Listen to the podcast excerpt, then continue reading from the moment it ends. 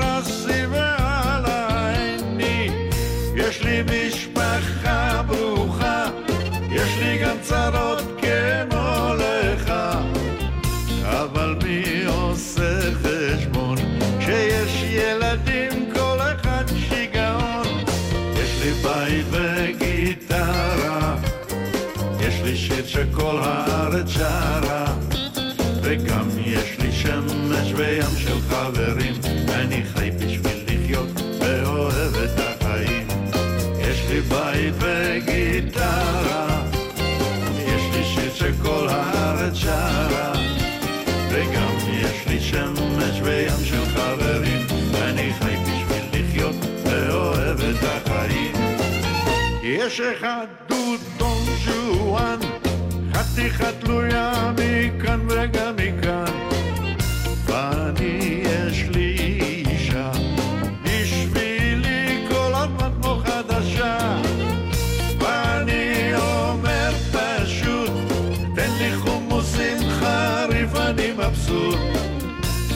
החיים הם כיף חיים. אם מוכרים אותם נכון הם טעימים. יש לי בית וגיטרה יש לי שיר שכל הארץ שרה. וגם יש לי שמש וים של חברים ואני חי בשביל לחיות ואוהב את החיים. יש לי בית וגיטרה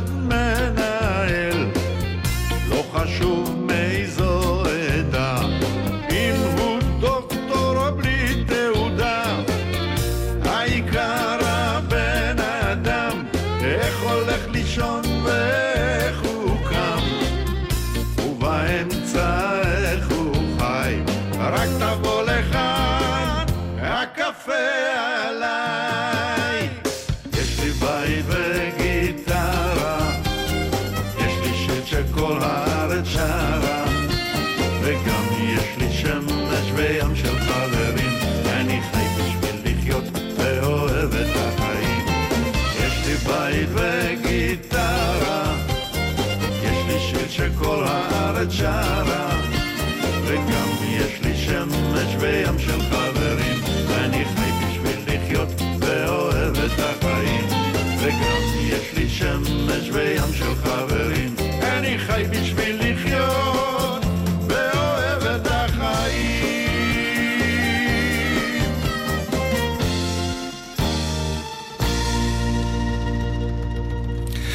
יש לו בית וגיטרה למיקי גבריאלו, והאורח שלנו היום כאן בבוא שיר עברי, באולפן גלי צה"ל, הטכנאית זוהר צייג, אני יורם רותם, שלום מיקי. בוקר טוב, בוקר טוב. נגיד שאתה בלי הגיטרה, אני בלי הגיטרה, אני עם כוס קפה. פה. אבל מקווה שאתה מרגיש בבית, קפה טורקי כמובן, צריך להדגיש. לגמרי. ואנחנו בשעה הקרובה נדבר עליך, על השירים, חלק קטן ממה שהלחנת, כתבת, יצרת. התחלנו בשיר שקובי לוריה כתב לך, הוא מאפיין אותך באמת, השיר הזה עדיין?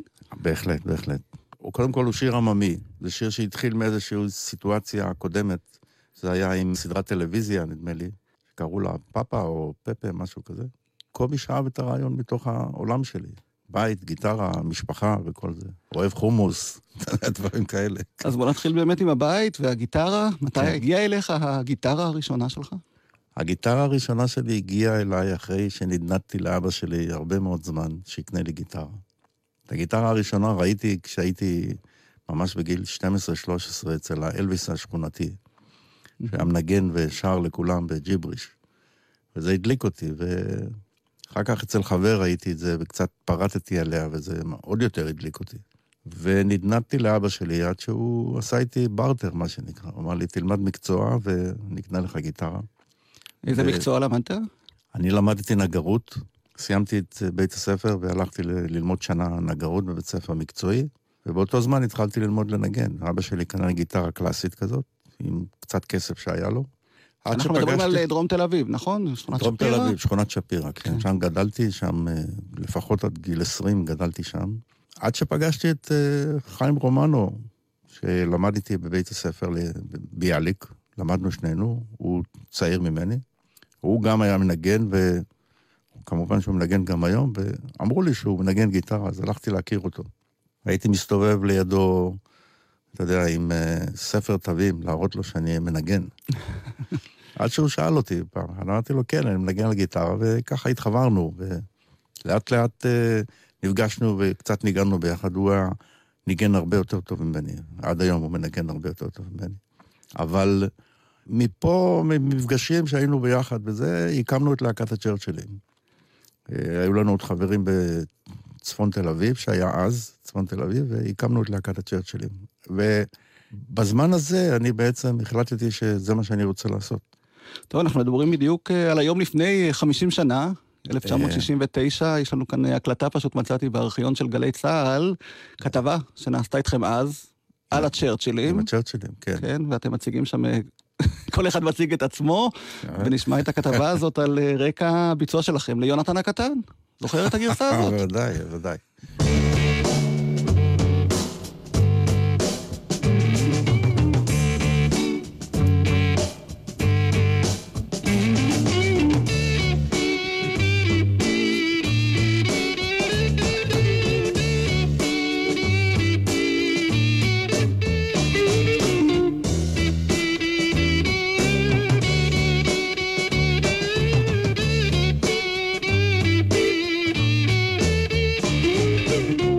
בואו ננסה לעשות הכרה. מי קודם כל הבוס פה? בואו לא נגדיר את זה בוס, בואו נגדיר את זה המארגן של הלהקה. ושמי טלית יהודה. אמרגן, מה פירוש אמרגן? האבא של הלהקה הגדירו את זה נכון. אבא. טוב, אז עכשיו, אה, מי אחריך בהיררכיה? אני חושב שמס הכנסה. זה השותפים שלנו. ואחרי כן אני חושב שהלהקה עצמה, הזמר... הלהקת- הלהקה עצמה, אתה בחולצה הירוקה. אתה הזמר, אתה רק זמר. רק זמר בינתיים. ומה שמך? דני שושן. אתה? רוב הקסלי. מה אתה עושה? אני מנגן גיטרה פנדר. אולי תיתן לנו דוגמה על מה שאתה מנגן?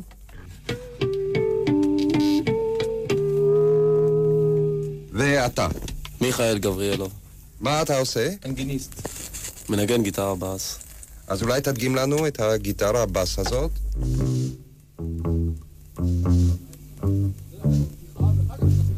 ואתה, אני חיים רומנו, מנגן גיטרה סולו. אתה, אתה מדגים לנו? והמתופף שלנו, המתופף, שמי עמי.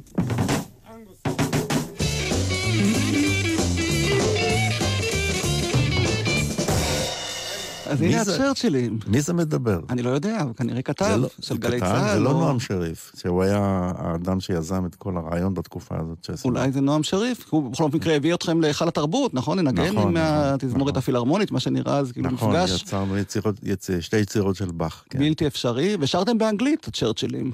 על הבמה ושרנו באנגלית, כן. למה רק- בעצם? אה, זה מה שידענו. אתה יודע, בתקופה הזאת כולם היו עושים קאברים למוזיקה שבאה מהמערב, ביטלס, אה, קליף ריצ'רד, אלוויס, כל מיני דברים מהסוג הזה. וזה מה שידענו לעשות, לא שרנו בעברית. וכיוונתם לחוץ לארץ, או שזאת בכלל לא הייתה המטרה? אז זה לא הייתה מטרה. אה, חוץ לארץ הגיע בשלב יותר מאוחר. נדמה לי בין מפגשים שהיו בין אה, יהודה טלית, האמרגן שלנו, המרגנים מ- מלונדון. הם יצרו קשר, ושם באנגליה שמעו אותנו, הביאו אותנו לשם לאנגליה לה- להקליט אה, אלבום ראשון, שזכה להצלחה, והם החליטו שהם רוצים את הלהקה באנגליה. ואז נסענו לשנתיים, שנתיים וחצי. הקלטנו עוד אלבום, הכל היה באנגלית. גם האלבום הראשון שעשינו בארץ היה באנגלית, לסרט מקרה אישה. ולמה זה לא החזיק מעמד בעצם? אני עזבתי את הלהקה ב... נדמה לי 72 פלוס, או קרוב ל-73, החלטתי שאני רוצה לחזור לארץ. לא התאימו לי החיים בלונדון. וכשעזבתי את הלהקה, עמי טרייבטש המתופף, זכרו לברכה, החליט שהוא עוזב גם יחד איתי. חזרנו לארץ, הלהקה נשארה עוד שנה או משהו כזה, ואחר כך התפרקה, כל אחד התפזר למקום אחר. אני לא צפיתי שאם אני עוזב את הלהקה, היא תתפרק, וזה מה שיקרה, אבל הייתה לי אז אה, פרשת דרכים כזאת. הייתי נשוי, והיה לי ילד, ולא לא אהבתי את החיים בלונדון, ורציתי לחזור, ואני חושב שגם חלק מהרצון שלי היה לחזור וליצור אה, מוזיקה בארץ, בעברית, כבר אז יצרתי עם אריק איינשטיין, זכרו לברכה, את בדש אצל אביגדור, והרגשתי שזה מה שאני רוצה לעשות. אני חושב שעשיתי צעד נכון לעצמי. כי גם אריק בעצם אה, היה בלונדון עם החלונות הגבוהים. אבל לא בתקופה הזאת, הוא כן, היה עוד לפני. לפני זה, אבל גם הוא התגעגע לארץ, ובעצם אה, חתך ברור, את הסיכוי להצליח שם, כי הוא רצה כן. את השמש כן. והאווירה כן. של הבית. ישראל זה המקום שהוא הרגיש בו הכי טוב. מי הפגיש ביניכם? בינך ובין אריק? המרגנים שלנו, אנחנו היינו להקת רוק, ואריק חיפש ב-69 או לפני, 68, הוא חיפש להקת רוק שתלווה אותו. והוא בדק כל מיני, נדמה לי, הוא בדק את uh, להקה ירושלמית בשם uh, הבמה החשמלית, ועוד כל מזרחי, מיני. כן. כן, עוד כל מיני. ואני חושב שהמרגנים שלנו שמעו על זה, ויצרו מפגש. ואריק הגיע יחד עם שיסל, המנהל שלו, צבי שיסל, הגיעו למועדון המסכה, מה שהיה מעוז של מועדוני הרוק בתקופה הזאת, ברחוב המסגר, ובאו לעשות אודישן, כזה, אתה יודע, הם נכנסו, ישבו ליד הכניסה, ואנחנו היינו על הבמה חמישה חבר'ה. וניגענו, היינו, אתה יודע, ניגענו רוק כסח, מה שנקרא. חשבנו שהוא יברח, אחרי... לא, הוא נשאר, ובסוף בא אלינו, אתה יודע, ואמר לנו, וואלכ, אתם מנגנים, אה, אולי תרצו לעבוד איתי? וככה זה התחיל. זאת אומרת, אם תשמע את האלבום פרוזי, חצי מהאלבום הוא סולידי כזה, וחצי הוא רוקיסט. והרוק הביאו צ'רצ'ילים. הצליל הזה מאוד אפיין את אריק בתקופה הזאת. ואתם חיפשתם גם להיות בקונצנזוס? החיבור עם אריק, ראיתם בו כאפשרות אה, לחדור לאיזשהו אה, מיינסטרים בישראל של אז?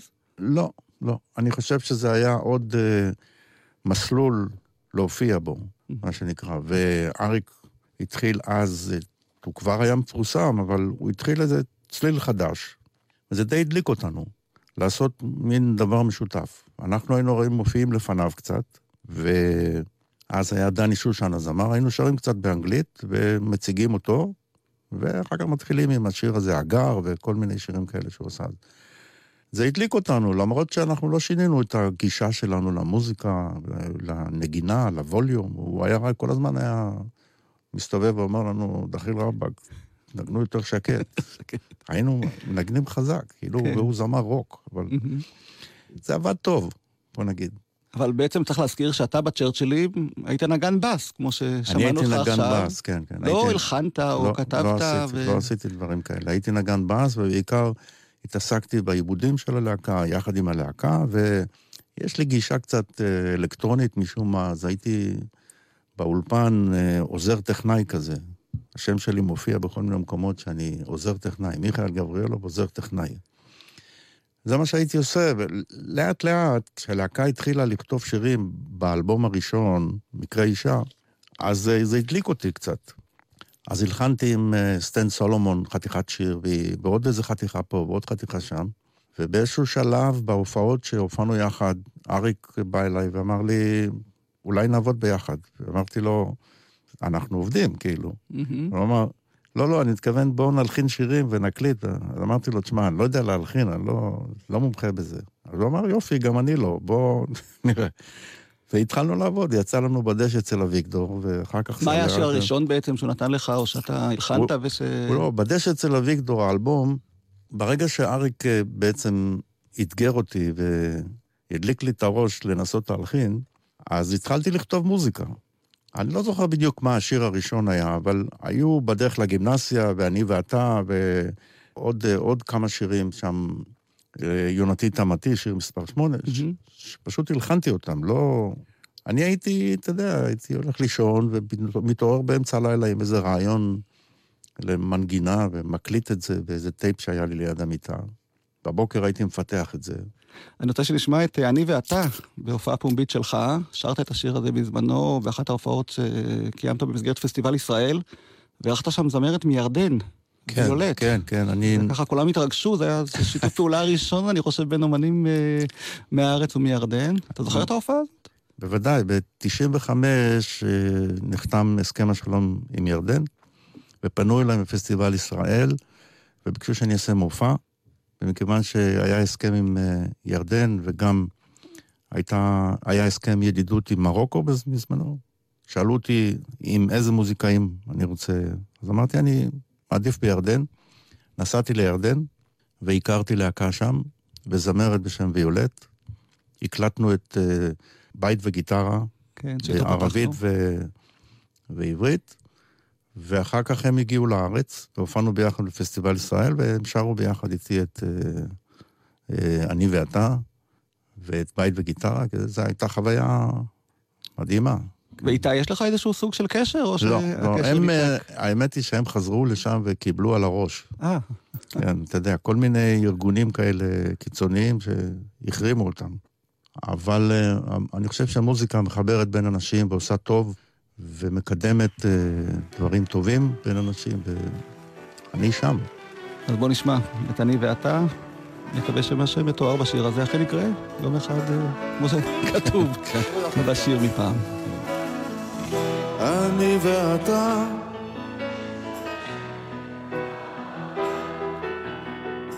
אני ואתה אז יבואו כבר כולם אמרו את זה קודם לפניי. אני ואתה נשנה את העולם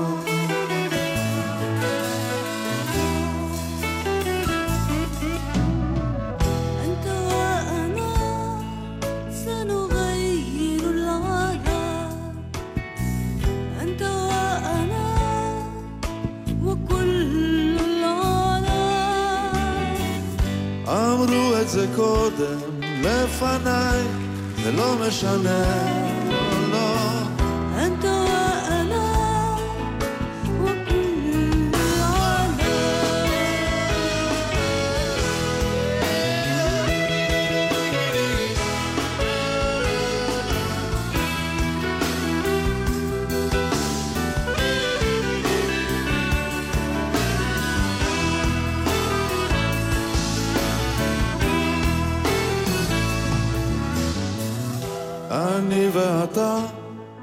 תשנה את העולם.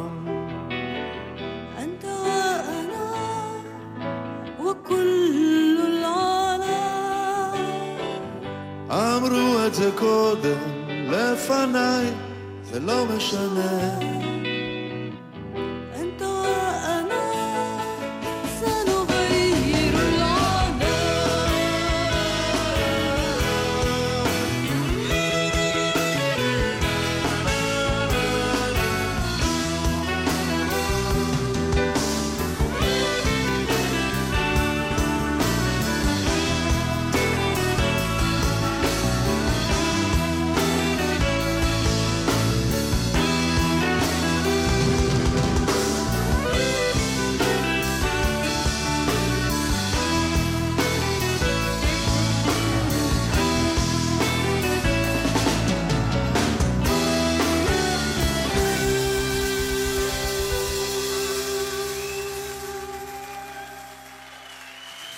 השירים היפים באמת הוא כמובן עם האדמה, שהלחנת. למילים של אה, ינקלה רוטבליט שוב. אז זהו, עם האדמה זה שיר שהלחנתי אותו כשהייתי בלונדון. והייתי מבואס לאללה שם בלונדון. גרתי באיזשהו חור, ודירה איומה, ומעליי כל הזמן עברה רכבת והייתי נשוי עם ילד, ממש דיכא את הנשמה שלי. וכתבתי איזשהו לחן עם געגוע. ובאתי לארץ לחופש. באתי לפה לאיזה שבועיים או משהו כזה, ונתתי את הש... השמעתי את השיר לאריק. והוא לא אמר לי כלום, ואחרי איזה כמה ימים שאלתי אותו, נו מה? הוא אמר, השמעתי את זה לדליה, ודליה מאוד אהבה את זה. ושאלתי אותו, מי זו דליה? אז הוא אמר, דליה, העוזרת שלנו, שעוזרת לנו בבית. אז זה היה יפה מצידו ככה, כאילו, שומע מישהו מהצד לגמרי, בכלל לא בעניינים האלה. והוא נתן את זה ליאנקלה, ויאנקלה כתב לזה מילים יפהפיות, הוא כנראה הרגיש את, ה, את המסר שהיה בפנים. תשמע, השיר שמבוצע, כשעשינו את זה, אריק ואני, תמיד קוטנר שואל אותי, מה הקטע הזה הקופצני באמצע? וזה? אני לא יודע, זה ככה, ככה הלחנתי את זה, ואחר כך זה נשאר ככה. אני לא הייתי מנוסה עד כדי כך, לא היה לי איזשהן תובנות למה שאני בדיוק עושה. פשוט ההתלהבות שזה בכלל יצא לי, השאירה אותי עם זה ככה. היום אני מבצע את זה אחרת, כי אני, את כל הקטע המהיר הזה, אני הורדתי אותו והרגעתי אותו. אבל בלי שום קשר, אנשים אוהבים את השיר הזה, וזה מסמל להם משהו מאוד, אה, לא יודע, מאוד מארץ ישראל כזה. אז הנה, אבשלום קור בירך אותך אה, לפני שנה, כשקיבלת תואר דוקטור לשם כבוד באוניברסיטה העברית בירושלים, מקדיש לך את הפינה שלו באופן מילולי, וייחד עוד אה, מקום נכבד לשיר הזה, עם האדמה. בוא נשמע.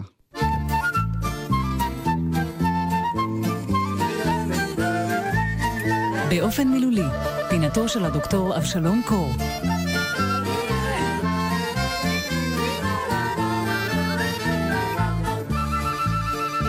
שלום לכם, האוניברסיטה העברית הכתירה את מיקי גבריאלוב בתואר דוקטור כבוד. היא תיקח אותי אליה כשאקרא בשמה.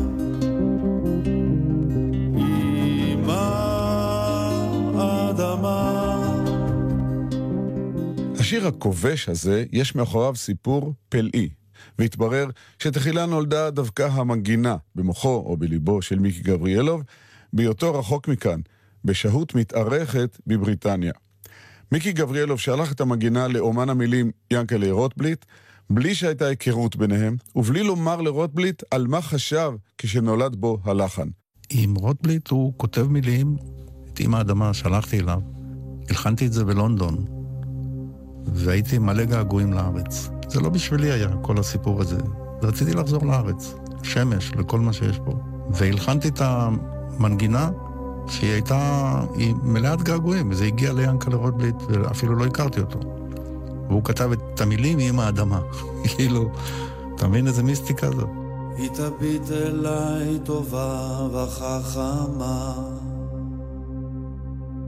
כמו בבן השב הביתה מן הדרך, תחבק אותי אליה בנשימה חמה. אמא אדמה, היא תגיד אתה עייף מן המסע. אל תפחד אני חובשת את פצעיך, היא תיקח אותי אליה כשאקרא בשמה. אמא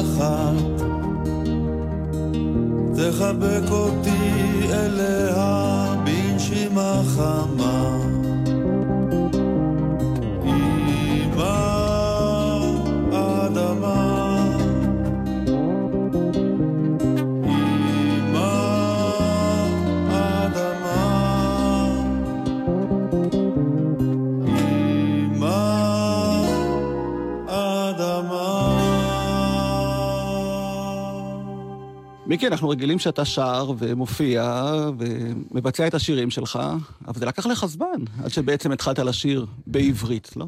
תראה, אני, את הקריירה שלי, כמו שאתה יודע, התחלתי כנגן בס בלהקת הצ'רצ'ילים, אחר כך אה, אה, התחלתי לעבוד עם אריק אה, והלחנתי והחזקתי יותר גיטרה אקוסטית, ואחר כך התחלתי להיות מעבד, ואחר כך יצאתי ללמוד מוזיקה. בעצם, ב-76, אחרי שאריק ואני העלינו את המופע סע לאט, הרגשתי שאני רוצה ללמוד מוזיקה, ופירקתי את החבילה הזאת. ויונתן גפן ודני ליטני הציעו לי להופיע איתם במופע מכתבים למערכת. ואז יונתן בעצם אמר לי שיש לו איזה מערכון שהוא כתב, הוא רוצה שאני אשיר שיר. ואמרתי לו, תשמע, אני לא, לא שר בעצם. אז הוא אמר, אז תתחיל. אמרתי לו, אוקיי, אז מה נעשה? אין לנו שיר. אז הוא אמר, בוא נכתוב. אז כתבנו את אבא סיפור ביחד. זה השיר הראשון שבעצם ביצעתי על במה. דני ליטני נתן לי את הגיטרה שלו, נתן לי את הכבוד לעמוד מ- מלפנים עם הגיטרה שלו, ולקח את הגיטרה בס שלי וניגן מאחוריי, ככה, זה היה יפה. ושרתי את השיר, בהתחלה הייתי בפאניקה מטורפת, אבל uh, שמתי לב שהקהל אוהב את השיר, ומשם זה התחיל כל הסיפור הזה. אחר כך יונתן הציע לי באדם וחבל לכתוב את המוזיקה ולהופיע על הבמה ולשיר. זה היה מופע בנושא זוגיות. כן, כן, היה שם צפיר, טוביה. צפיר ודובי גל וסמדר וימזר, ואז נולד השיר סיפור של חורף, זה היה סיפור של חורף, ואהבה יוונית ועוד שירים אחרים. האמת היא שאתה יודע, לא תכננתי את הדברים האלה. אולי היה בי רצון מוחבא שלא ידעתי איך לבטא אותו, אבל נתנו לי הזדמנות והתחלתי לשיר, והקהל התחיל לאהוב את זה. אמרתי, טוב, עוד, נמשיך עוד קצת, עוד קצת. אז בוא נשמע אותך שר עם אה, סמדר וימזר. את, אה, זה היה סיפור של חורף, הביצוע המקורי. מה שלומה אגב? אתה יודע? כי היא שרה שיר אני שניים יודע ונעלמה. בכללי, בכללי, היא חיה בארצות הברית באיזשהו מקום שם, רוד איילנד או לונג איילנד או משהו כזה. מתעסקת בעניינים הוליסטיים. מדי פעם אני נוסע לארצות הברית, אז היא בקשר איתי דרך פייסבוק ודברים כאלה. היא נראית בסדר, היא מרגישה בסדר, לפחות היא אמרה לי ככה. היא לא מתעסקת אבל במוזיקה, היא לא שרה. טוב, השיר תמיד היה בסדר, וגם עכשיו. אז בוא נשמע אותו. זה היה סיפור של חורף. זה היה סיפור של חורף, לא יותר. כיוון שהגשם ממילא זלף, העצים נשבו וטיפות זלגו מענף לענף לענף לענף. כיוון שבמילא געש, קצפו והחול נרטב, והיית לבד, וחיפשת חבר. זה היה סיפור של חורף, לא יותר.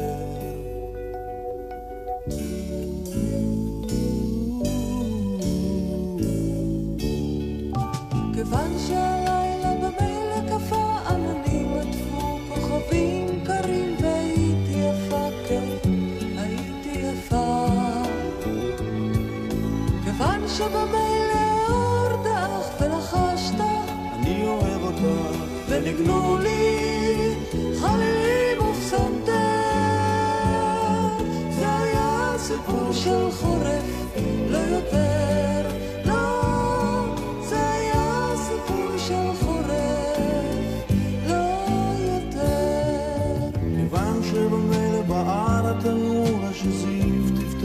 לא. לא, לא הסגור ואחזתי אותה.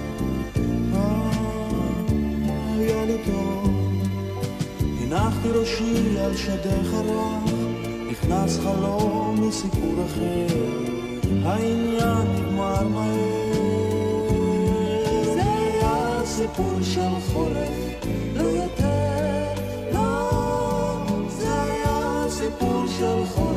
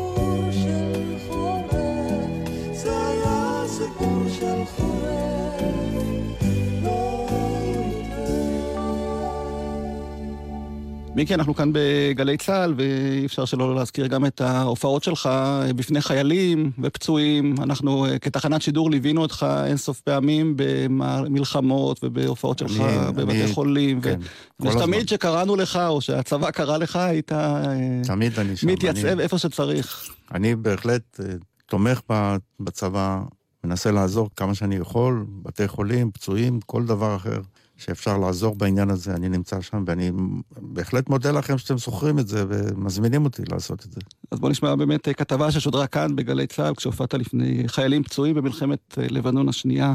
הכתב הוא דני ספקטור. הגוזלים שלי עזבו את הקן, פרסו כנפיים ועפו. מיקי גבריאלוב לקח את הגיטרה ועלה צפונה לבקר את הפצועים. בהתחלה הוא קצת חשש, היסס, לא רצה להפריע, אבל ככל שהדקות חלפו, הוא נכנס לזה יותר ויותר, ובסוף בקושי נפרד מבית החולים.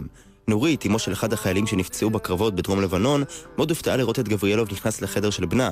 לדעתה, האמנים שבאים תורמים הרבה להחלמה של הפצועים. האכפתיות היא מדהימה, לא ידעתי אפילו. פעם שידעתי שעם ישראל הוא עם אה, שאיכשהו אנחנו עם אחד ואחים בלב ובנפש ב- בשעת צרה. לא האמנתי שזה באמת קיים עד שאני לא ראיתי את זה כאן. כאלה שבאים לשיר וכאלה שמביאים בלונים וכאלה שמביאים דברים טובים. גבריאלוב עבר בין המיטות, שר שירים, דיבר, ובעיקר הקשיב לחיילים. כואב לך, אה? קצת.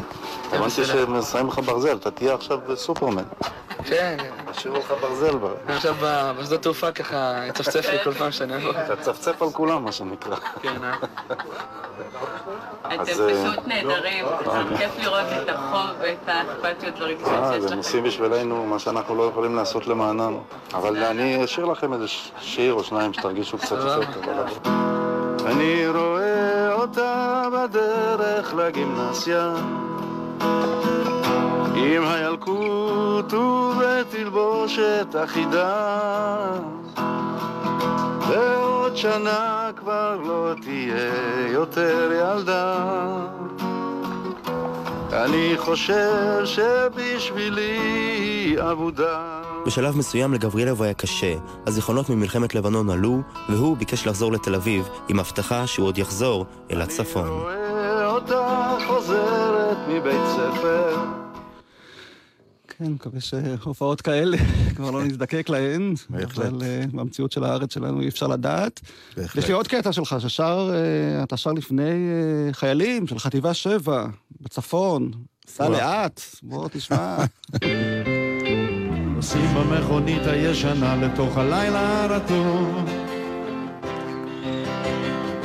הגשם שוב נהיה כבד ולא רואים ממטר סע לאט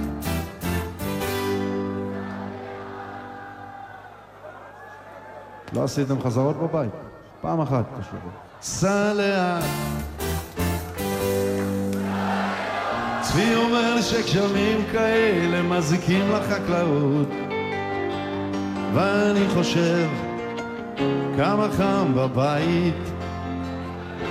ואיזה מסכנים החיילים ששוכבים עכשיו בבוץ. סע לאט סע לאט סע לאט, ואתה עוד נהנה להופיע, נכון? אני, המפגש עם. הקהל עושה לך טוב. ראיתי אותך כמה פעמים בהופעות, ואתה ממש פורח על הבמה. אני נהנה מאוד להופיע, ואני שמח מאוד שהקהל גם אוהב את השירים, וזה נותן הרבה כוח. מיקי, מתי בעצם החלטת להתחבר מחדש לשורשים הטורקיים שלך, המשפחתיים? די התרחקת מזה, למרות ששרת על קפה טורקי ו... כן, וכולי. קפה טורקי זה משהו אחר, זה גם משהו יותר רוקיסטי קצת באופי שלו, אבל... כששרת את קפה טורקי או הלחנת את קפה טורקי, חשבת שיום אחד דווקא, תחזור? דווקא, לא, דווקא את אה, האלה? קפה טורקי הלחנתי למילים שהיו בעיתון, אה, בעיתון הארץ, שיאנקלה רוטבליט היה כותב אז בעיתון הארץ, ולא, לא היה לי קשר לזה. אני הדחקתי את זה, את העניין ה- ה- הדתי שלי, שאני בא מבית שיש בו ארבע תרבויות. כמובן ישראלית, אה, לדינו, טורקית וארמית, שאבא שלי הוא נג'דידן מהמוצא שלו במקור, למרות שהוא גדל בטורקיה וקיבל, חונך כ... על תרבות טורקית.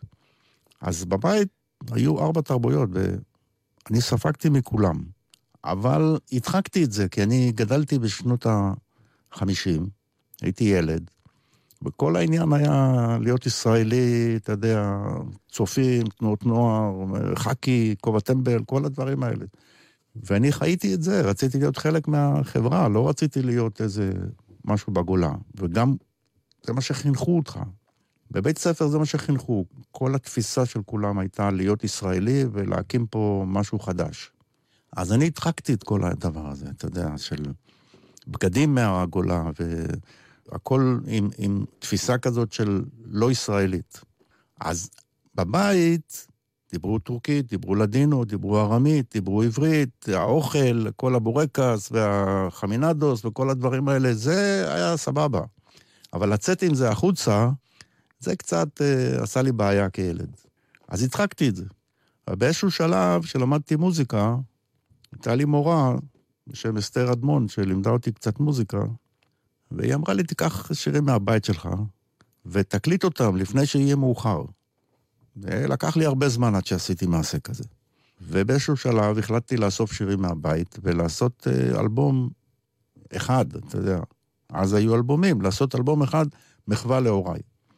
והקלטתי את שחלמתי על הבית, האלבום הזה. נסעתי לטורקיה והכרתי את זלדה באג'אן, היה לזה סיפור כזה מטורף, שאיך הכרתי אותה בכלל וכל זה. בקיצור, לאט לאט, פתאום הדרך הובילה אותי לכיוון הזה של לקחת שירים שגדלתי עליהם בבית. זה הצליח, הופ הופ, טלי טלי, כל הדברים האלה. פתאום אלה שירים שהכרת מהבית, או שיש איזה לא, שירים לא אחרים? כולם. אהה. לא מה כולם. למשל אה, הכרת מהבית והבאת את לאלבום אה, הזה? הילדים עזבו, הכרתי מהבית. זה שיר אה, שתמיד היו שומעים בבית. הילדים עזבו, זה היה מזמן. בטורקית שרים את זה, אוי פרפרה, פרפרה, אוגש דוש דוש שר ולך. אני שיניתי את זה למשהו בעברית, ועזר לי הרבה אהוד מנור, זכרו לברכה. תלי תלי תלי, זה שיר שאני תלי, מאוד תלי, אוהב, תלי. שזה שיר שאני גיליתי באמצעותך, ואחרי זה שמעתי את חריס אלכסיו שרה את השיר הזה בהופעות כן, זה שלה. שיר, זה שיר שכתב uh, את המוזיקה מנוס לואיסוס היווני, ובטורקית uh, קוראים לזה תלי תלי. את זה הציגה לי דווקא, הכירה לי זלדה באג'אן, הזמרת הטורקיה, כי הייתה בארץ, קצת התחברנו, והופענו ביחד, והיא גם ביקשה ממני לבוא לטורקיה לעשות, והיא נתנה לי כל מיני שירים. טלי, טלי, טלי, היא ציפור תרופה, אל תחבוש ברחמים את שברי גופה. נתקעו כנפיה בענן חולף, השמיים מספרים לי עוד סיפור כואב. אל תצאי לדרך המוכרת, אש בוערת בשדות העמק הירוק, שם הזמן הוא כמו לוליין ברוח, הנופל לו מחבל העולם.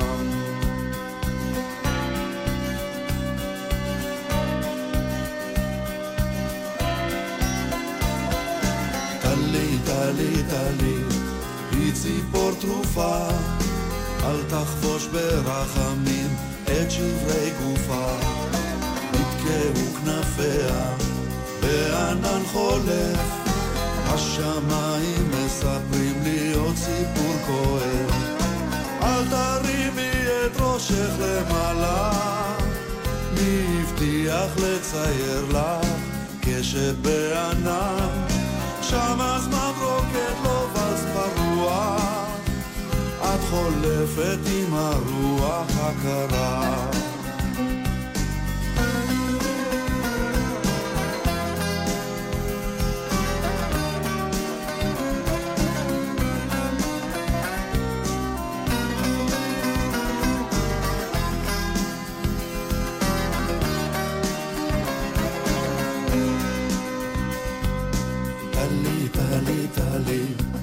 ציפור תרופה, אל תחבוש ברחמים את שברי גופה. נתקעו כנפיה בענן חולף, השמיים מספרים לי עוד סיפור כואב, עוד סיפור כואב, עוד סיפור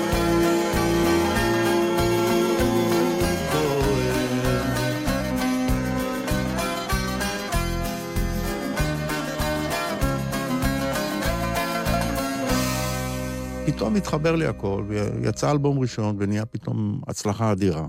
והיו לי עוד שאריות, אתה יודע, אני לא רק uh, זמר, אני אז, יוצר, אז היצירה נמצאת לי עוד בראש, היא לא עוזבת אותי, אתה יודע, זה לא קאט, מהיום למחר. זה עוד ממשיך, אז לכן המשכתי עם מחסה בטוח, עוד אלבום אחד. אחר כך על כף היד, שנסעתי לבולגריה, לקח לי הרבה זמן לצאת מזה בחזרה באמת ולחזור לעצמי. למה בעצם, אם זה הצליח, והביא אותך גם באמת למקומות אחרים בעולם, תראה... היום רוב המוזיקאים מחפשים אה, שער החוץ. זו בדיוק את הנקודה. נגעת בנקודה של מוזיקאי לעומת זמר. אני התחלתי את דרכי כמוזיקאי שכותב מוזיקה ויוצר, וזה מה שמעניין אותי הכי הרבה. ואחר כך הפכתי להיות זמר. כזמר חיפשתי את הקול שלי ואת הצליל שלי, והתחלתי לנוע מעניין לעניין. שירים כאלה ושירים כאלה ושירים כאלה, וכל פעם זה משהו אחר. ו... כזמר הייתי חצוי. כיוצר אני כל הזמן כותב כל מיני דברים, זה פחות אה, מפריע לי. אז אני יוצר מוזיקה כזאת ומוזיקה כזאת. באלבומים האלה, שהם מוזיקה יותר טורקית או בלקנית, אני הייתי יותר זמר ופחות מישהו שכותב. אז היה לי קל יותר להתבטא וללכת על כיוון אחד, מה שנקרא מוזיקה טורקית. אבל, מכיוון שאני יוצר, זה יוצר אצלי בעיה. אני רוצה לכתוב שירים ולשיר אותם, אני לא רוצה רק לשיר שירים של אחרים. זה מה שאני עושה בעצם. אני כותב ושר את השירים שלי.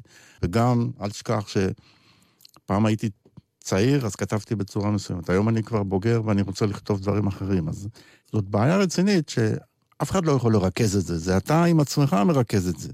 ולכן, הרבה פעמים שואלים אותי, למה אתה לא ממשיך עם המוזיקה הטורקית? אני אומר לך את האמת, אני לא יודע לענות על השאלה הזאת, כי זה כאילו מה שאתה, בדיוק מה שאתה שואל, זה עניין מסחרי, וכאילו מגדירים אותה כהצלחה, לעומת העניין האומנותי-יצירתי שיש לי. ואני בעניין של היצירה והאומנות שלי, וזה, לפעמים זה גורם בעיה של הצלחה, אומרים לך, הנה, הופו, טלי טלי, לך תעשה שירים כאלה, ואני אומר, כן, אבל זה לא מספק אותי מספיק. אני רוצה ליצור, ואתה יודע, עוף גוזל. כן. אני רוצה לעשות דבר כזה ולשיר את זה. Mm-hmm. או עם האדמה, או... זה מה שמעניין אותי. אז אני הולך עם הדרך שלי, אם זה עובד, זה עובד, אם זה לא עובד, מה אני אעשה? אני מוריד את הראש, אתה יודע. ו... לא, אבל לזכותך ייאמר שאתה ממשיך ליצור, ו... אני ממשיך ליצור, אני עכשיו... אומנים ויוצרים רבים, בני דורך, קצת התייאשו, והבינו שאין כל לא, כך תשמע, טעם. אבל אתה, לזכותך באמת, ייאמר שהנה הגיע אלינו שיר חדש שלך, הולך עם החלום. נכון. שוב מילים של אה, ינקלה רוטבליט. נכון. זה שיר מעכשיו או ממזמן? זה שיר, או... תשמע, זה... אני בשנים האחרונות כתבתי דברים ולא הוצאתי אותם. למה? אני... לא הוצאתי אותם כי לא הרגשתי מומנט נכון, או... אני אגיד לך את האמת, עשיתי כל כך הרבה דברים, שהרבה פעמים זה בלבל גם את ה... אם לא את הרדיו, אז אנשים. זה בלבל אותם קצת. עשיתי ככה ועשיתי ככה. אמרתי לעצמי, אני צריך קצת לנוח, כנראה, ולעשות משהו שהוא יותר נקי ויותר אה, כנה ויזרום יותר נכון. אז הוצאתי שיר, כתבתי שיר עם קורין אלעל שעשיתי לפני שלושה חודשים או משהו כזה, שנקרא סטפני, ועכשיו הולך עם החלום, ואלו שירים שכתבתי אותם במשך השנתיים האחרונות, והחלטתי שעכשיו אני רוצה להוציא אותם, כי זה, זה נכון. נכון, לא הוצאתי שום דבר חדש בעצם. כל הזמן אני קצת חי על הדברים הישנים. ההופעות תמיד מלאות, אנשים באים לשמוע את השירים שהם אוהבים. דרך אגב, היום בערב אה, יש לי הופעה בזאפה הרצליה, ואתה יודע, אמרתי, צריך לחדש קצת. וכל המוזיקה השתנתה מאוד בשנים האחרונות. ועכשיו בא אחד כמוני, בן 69, שכבר עשה כל כך הרבה, ומוציא שיר, וזה... אני מסתכל מהצד שלי ואני אומר, בטח אומרים, מה הוא רוצה עכשיו בסיפור הזה? הולך עם החלום, כל מיני דברים כאלה. אבל זה מה שאני עושה. מה אני יכול לעשות? לעזוב את זה בבית? לא להוציא? לא, מה פתאום, להפך. אנחנו אוהבים את השירים שלך, גם את השירים החדשים, אז בוא אז נשמע. אני מוציא אותם. בדיוק. מוציא. אתה הולך עם החלום. כן, אני הולך עם החלום שלי, בדיוק. כל כך הרבה חיים יש בעולם, זכר ונקבה האל ברא אותם, ומכולם רק לבן אדם נתן את החלום. הדרך מתפתלת ארוכה רבת תלאות היא ורחוקה, אתה תלך אותה לכל אורכה. כי יש לך חלום. לא מתייאש מן הפורענות נגד הרוח והספקנות באורך רוח ובסבלנות. הולך עם החלום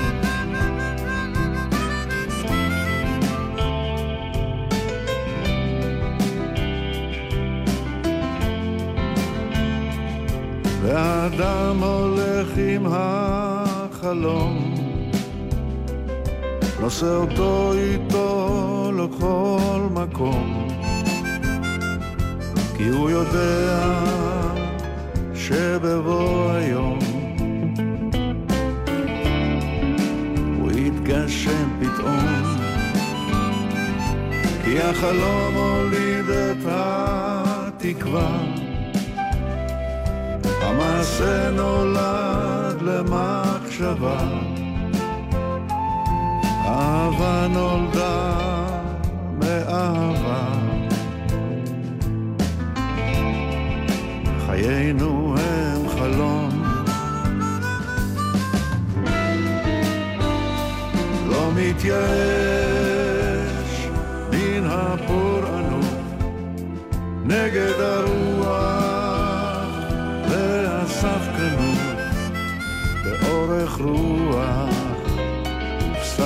סבלנות הולך עם החלום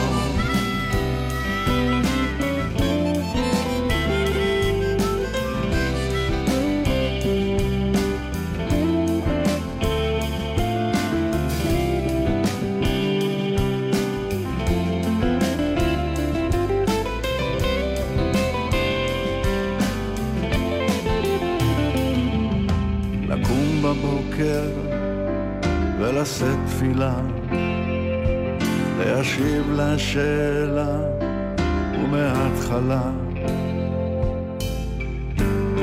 להמשיך לצעוד הלאה בדרך לא סלולה, לא מתייאש מן הפורענות נגד הרוח באורך רוח ובסבלנות הולך עם החלום מן הפורענות נגד הרוח והספקנות. באורך רוח סבלנות הולך עם החלום הולך עם החלום הולך עם החלום הולך עם החלום הולך עם החלום הולך עם החלום הולך עם החלום הולך עם החלום הולך עם החלום, השיר החדש של אה, מיקי גבריאלוב, ומתבקש לשאול אותך, מיקי, אה, אם נשארו לך עוד חלומות שאתה רוצה להגשים במקצוע כל כך מורכב הזה שבו אתה מתנהל כבר אה, כל כך הרבה שנים. בטח שאני רוצה להגשים חלומות. זה חלק מהדבר הזה, שאני יוצר עוד מוזיקה, ואני חולם עוד ליצור, ואני רוצה עוד לפגוש אנשים בעולם ולעבוד איתם וליצור איתם דברים.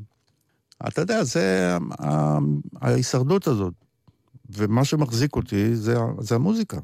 והבת שלך, שירה גבריאלוב, נזכיר, אה, הולכת בדרכך, והיא גם זמרת, גם יוצרת. כן, ואתה שירה... מוצא משהו משותף בין הקריירות שלך ושלה? קודם כל יש שיתוף במוזיקה. אתה יודע, המשותף בינינו זה משהו מוזיקלי שעבר אליה בגנים כנראה, מה שאני לא יודע איך עבר אליי. עד היום לא הצלחתי להבין מאיפה הגיע אליי הדבר הזה, אבל עזוב את זה, זה עובר אליה, ואני שמח שזה נמצא אצלה, ושהיא מתעסקת במוזיקה, למרות המקצוע הקשה הזה. היא זמרת נפלאה והיא יוצרת נפלאה, והיא הרבה פעמים מופיעה איתי כי היא לא רוצה לפספס הופעות איתי, אז היא באה להופיע איתי ושרה איתי גברת מגונדרת, ושרה איתי את אבא סיפור, וסיפור של חורף, ושיר שלה. אנחנו מתחלקים הרבה פעמים ביחד. הרבה פעמים מזמינה אותי אליה. זה סבבה, היה לי חלום. אפרופו חלום, היה לי חלום פעם שהלהקה שתהיה לי, זה תהיה להקת הבית. הבן שלי אה, הנוסף מנגן בגיטרה, אבל זה לא יצא, שירה יצא. כן. טוב, אולי זה עוד יקרה, אי אפשר לדעת. אתה מפתיע כל פעם אה, מחדש. אז כן, בוא כן. נשמע אתכם אה, שרים יחד באמת את השיר כשחלמתי על הבית. או, סבבה, יפה. ואני רוצה להודות לך, מיקי גבריאלוב, שהגעת אלינו לבוס שיר עברי, ולזוהר צייג ודניאל שבתאי, טכנאי השידור. אני אורם רותם, ונתראה כאן בטח באלבום או בפרויקט הבא שלך. בשמחה, בשמחה. תודה רבה לכם. כשחלמתי על החורף, שמש בערה, ובחלונות החדר תכלת מוארה. כשחלמתי על הקיץ רוח סערה, ובחלונות החדר גשם וקרה, זו חצי צרה.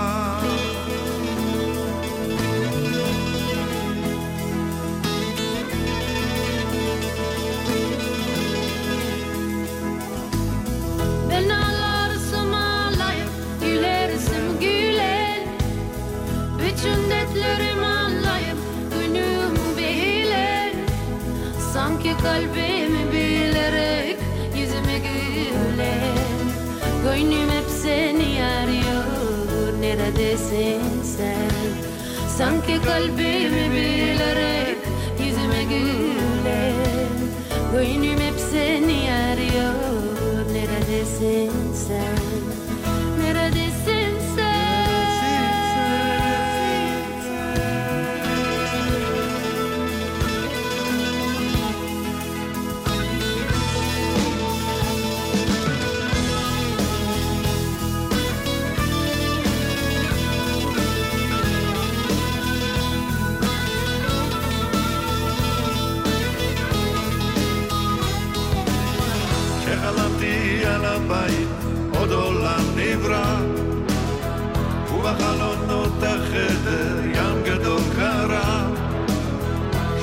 חלמתי על האופק, דלת נסגרה, ובחלונות החדר סורגים על התקרה. כשחלמתי על האופק, דלת נסגרה, ובחלונות החדר סורגים על התקרה.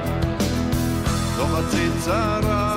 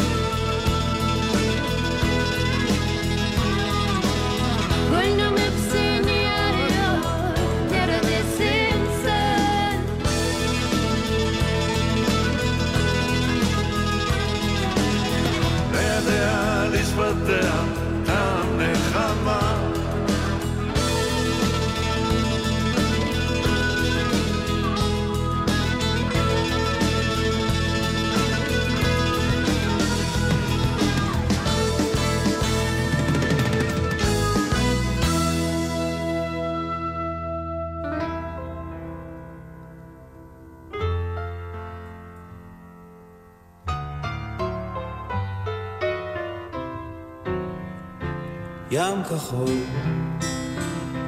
ושמיים, שתי סירות של נייר, הדייג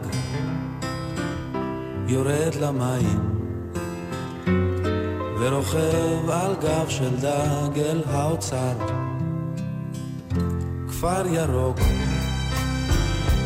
בין ארבעים, פרדסים ושדות, העיקר חוזר לבית, מנשק אישה יפה וילדות.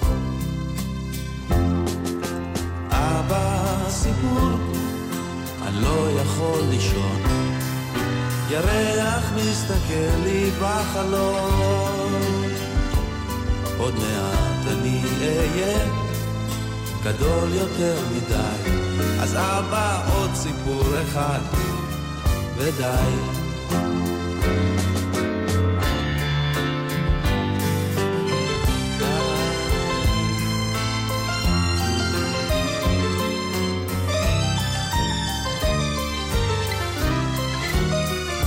שלגיה, סינדרלה, הדובים ישנים, ואולי זה רק נדמה לה. מי יושב על הכיסא שלי אני? אבא סיפור, אני לא יכול לישון. ירח מסתכל לי בחלום,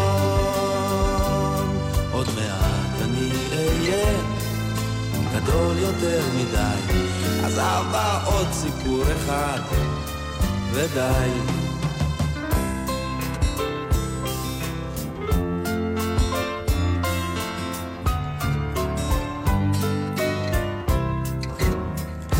יום אחד בן המלך התחפש לנסיכה, התחתן עם הצפרדע, והכל נשאר בתוך המשפחה, טוב טוב שנשאר.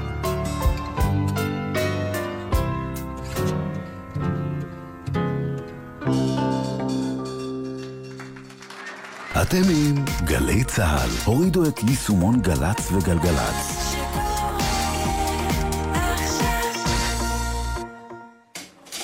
מותק, סיימתי עם הכלים, אולי תביאי גם את הסרוויס מהחתונה? פנו לעצמכם זמן להאזין לפודקאסטים של גלי צה"ל וגלגלצ. אין סוף שעות של תוכן מגוון שיעביר לכם את הזמן בכיף. חפשו את ערוץ הפודקאסטים ביישומון גל"צ גלגלצ. שלום, הגיע הזמן לגזור את החוגר, מה? לא רוצה. מה? למה לא? תנו לי רק להישאר כאן בבקשה. אין סיכוי, לא יקרה. אה, אה, אה, שיקרתי שיש לי אירוע משפחתי, אתם חייבים להעלות אותי על זה למשפט. אני- תנו לי לראות קב"ן. אני משוגע על הצבא, אני נשאר כאן. בבקשה! עם רצועת החיילים החדשה של גל"צ, אין מצב שלא תרצו להישאר חיילים. קבלו את הקשב, התוכנית שלא תתפזם עליכם. רצועת החיילים של גל"צ, ראשון עד רביעי בתשע בערב. הקשב!